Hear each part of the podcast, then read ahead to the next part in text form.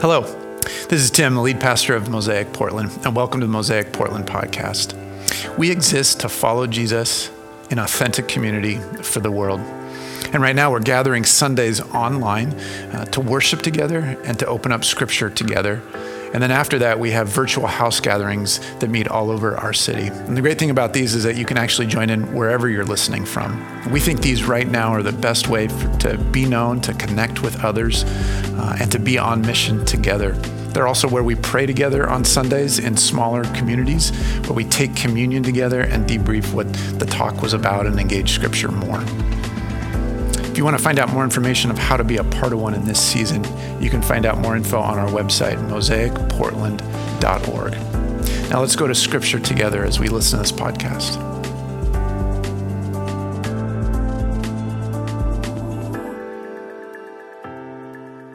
Hi, my name's Mark. I am the family pastor here at Mosaic. We're in our Advent season called Light Shines in the Darkness, and it's, it's a phrase that's taken from the first chapter of the, of the, the Gospel of John. And Advent for me is just, it's a beautiful season. It's a really wonderful time. And um, having grown up and lived in South Africa for most of my life, I, I really enjoy experiencing uh, the Christmas season here in the US.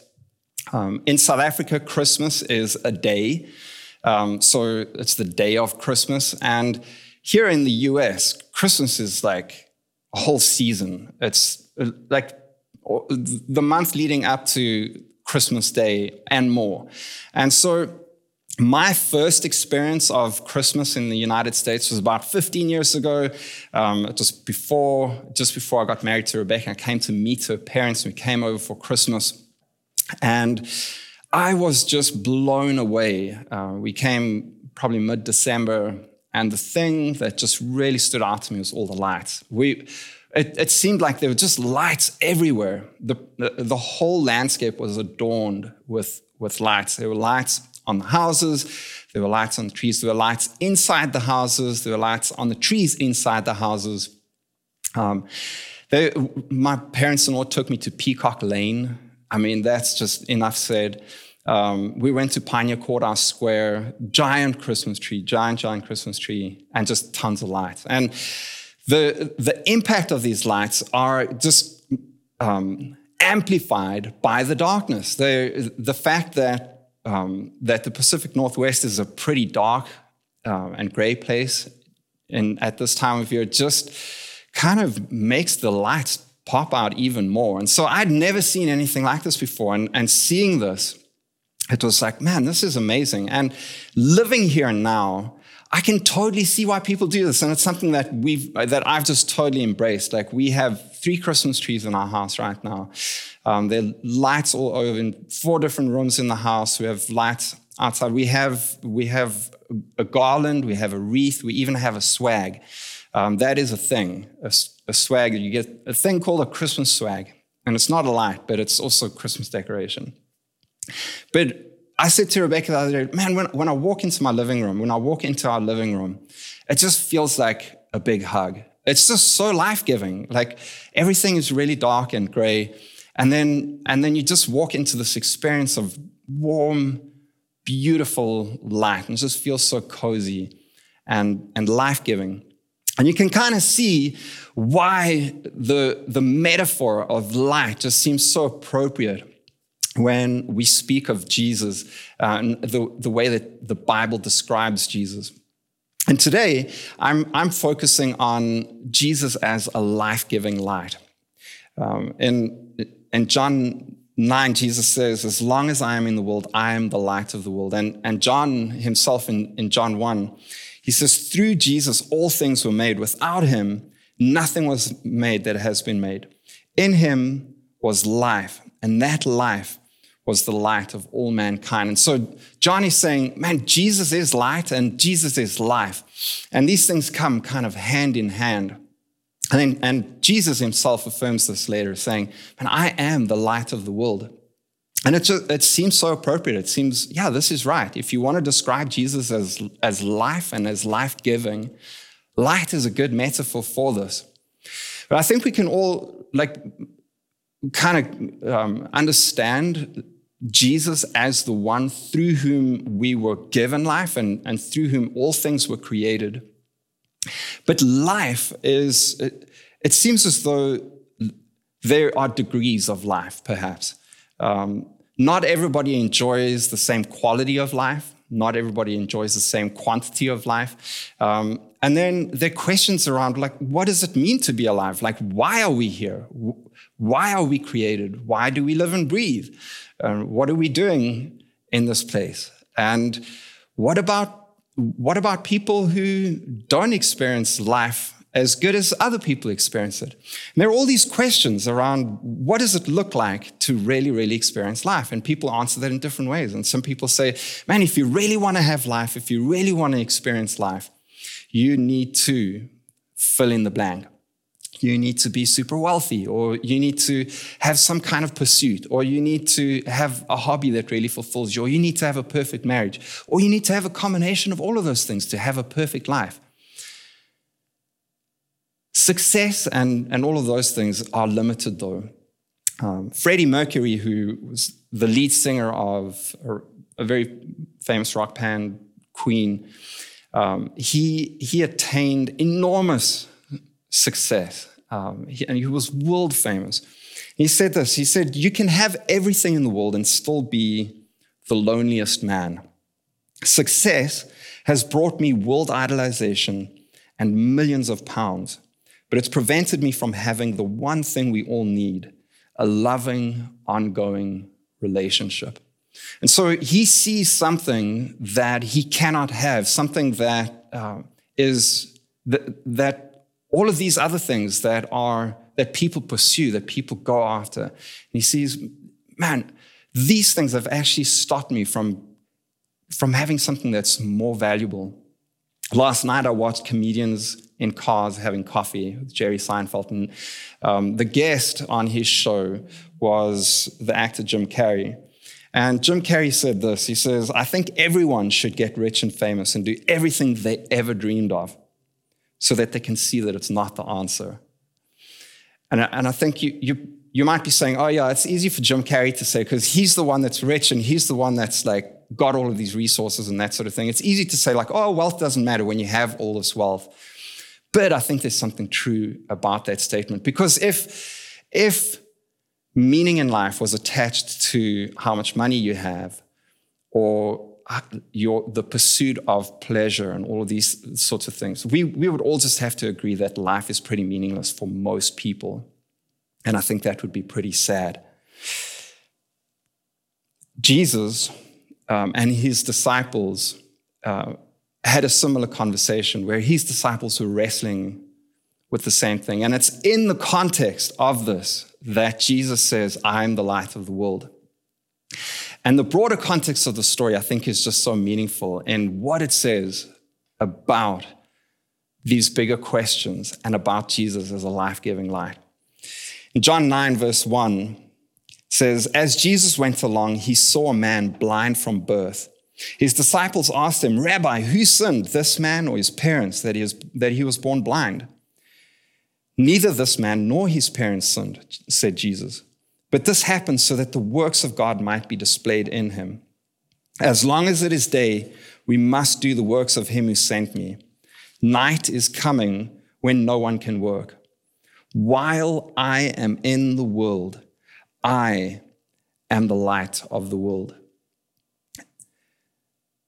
And so Jesus' disciples come across this man and they, they're like, man, what is the point of this guy's life? How did he, like, what is this? He's blind. He's never been able to see. He's never been able to see the light. Why? Why is he there? And what is the point of this? And it, the, the assumption is, oh, he must have sinned. Or maybe his parents sinned. Somebody did something wrong and he ended up blind.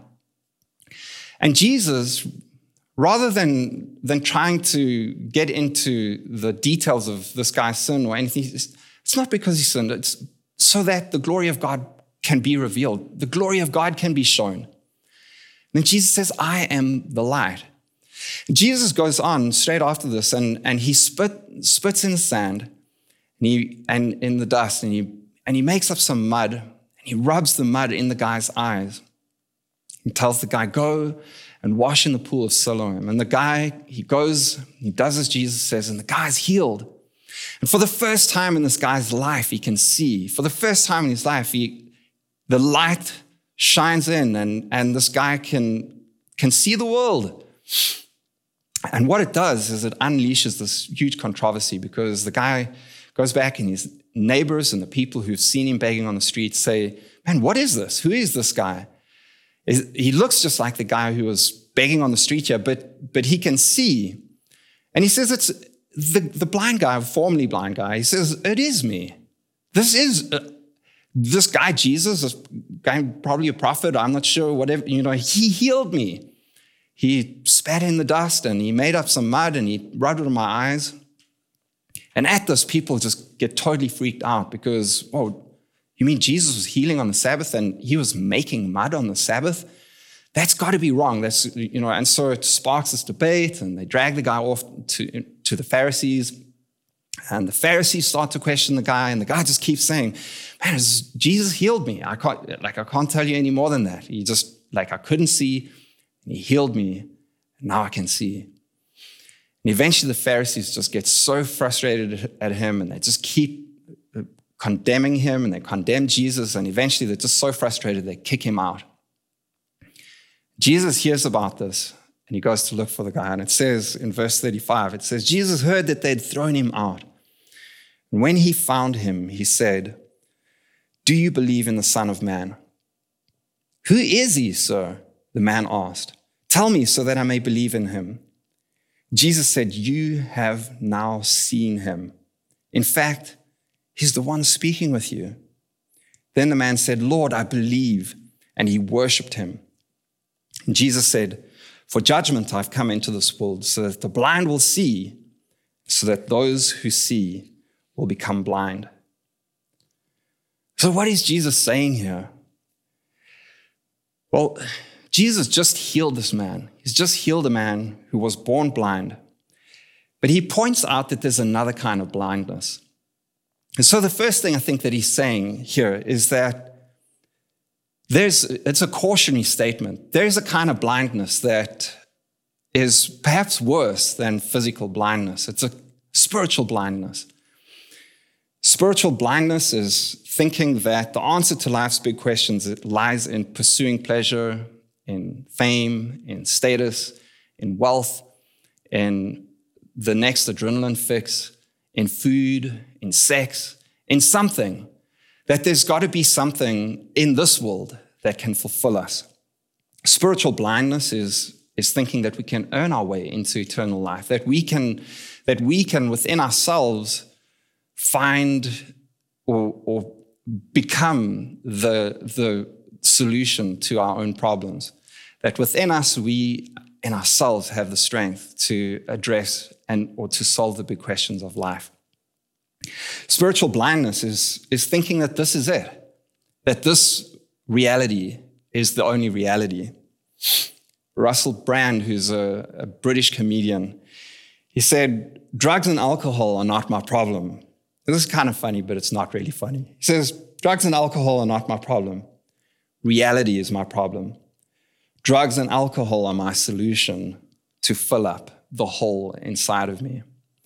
And so, really, what all this spiritual blindness is about is kind of shutting ourselves off from the true light and trying to fill some kind of black hole that just sucks in and sucks in and sucks in and, and just creates this pit of meaninglessness. Spiritual sight, however, being able to see spiritually requires faith. It requires us to be able to look beyond the present reality whether good or bad, and requires us to look to something else. And so the, the second thing that Jesus is saying to this guy is he points to himself. He points to himself as the, the source of life, as the source of, as the object of this guy's faith. And he says, Jesus says, Here I am, I'm standing right in front of you. He says, Put your faith in me. I am the Son of Man. And so the whole point of life is that we might discover the fullness of life in the one who created life in the first place. In Acts 17, Paul is standing um, in this uh, um, a Greek uh, a Greek um, council, the Areopagus, and and he's, he says this to them. He says to them, "From one man, um, God." I'm going to start that again. From one man, God made all the nations that they should inhabit the whole earth, and He marked out their appointed times in history and the boundaries of their lands. God did this so that they would seek Him and perhaps reach out for Him and find Him, though He is not far from any one of us. And so Paul is saying, man, when you reach out to God, when you reach out to find Him, just like the blind man who said, man, like where, who is the Son of Man? Where, where is He? So that I, and Jesus says, Here I am, I'm standing right in front of you. Paul says the same thing. When, when you reach out to God, you realize, like, oh, He's actually not that far from me. I feel like I'm, I'm far from God or like I'm far from the light, I'm in the dark. But the minute, the minute you see, the minute your eyes are opened, it's like, oh, you're standing right there. And when we put our faith and our confidence in Jesus, it's like going from being blind to being able to see. It's like going from night to going to day. It's like the sun rises for the first time in our lives. The thing about when we're able to see Jesus for the first time, when we see Jesus, he is the life giving light, and he, we see him as light. But his light also shines on everything around us, and, and we see everything else for the first time in a new light. We see everything else in the, in the context of Jesus' life giving power. And we realize, like, wow, man, this, this reality that I'm living in is a different reality to what I thought. C.S. Lewis says, I believe in Christianity as I believe that the sun is risen. Not only because I can see the sunrise, but by it, I can see everything else.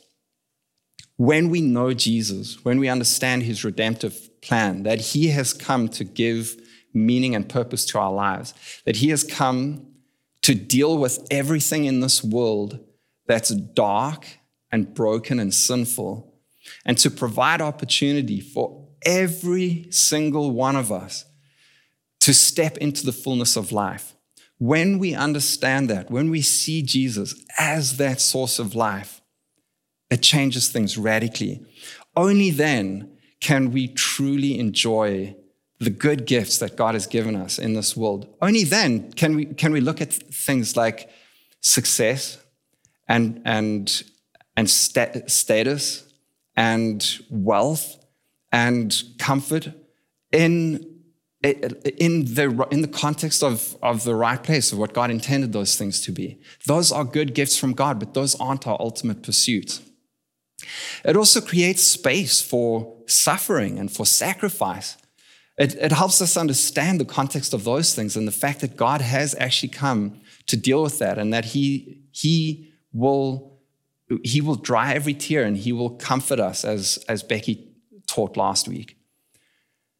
It's a beautiful thing because in the good and in the bad, God's life giving light shines and points us back to Him as the life giver. And, and we, we, we come to realize, oh, it's not about all of these things, it's about the one behind it. Which is why Jesus says it's, it's not about this debate of, of why this, whether this guy sinned or whether his parents sinned or, or any of that.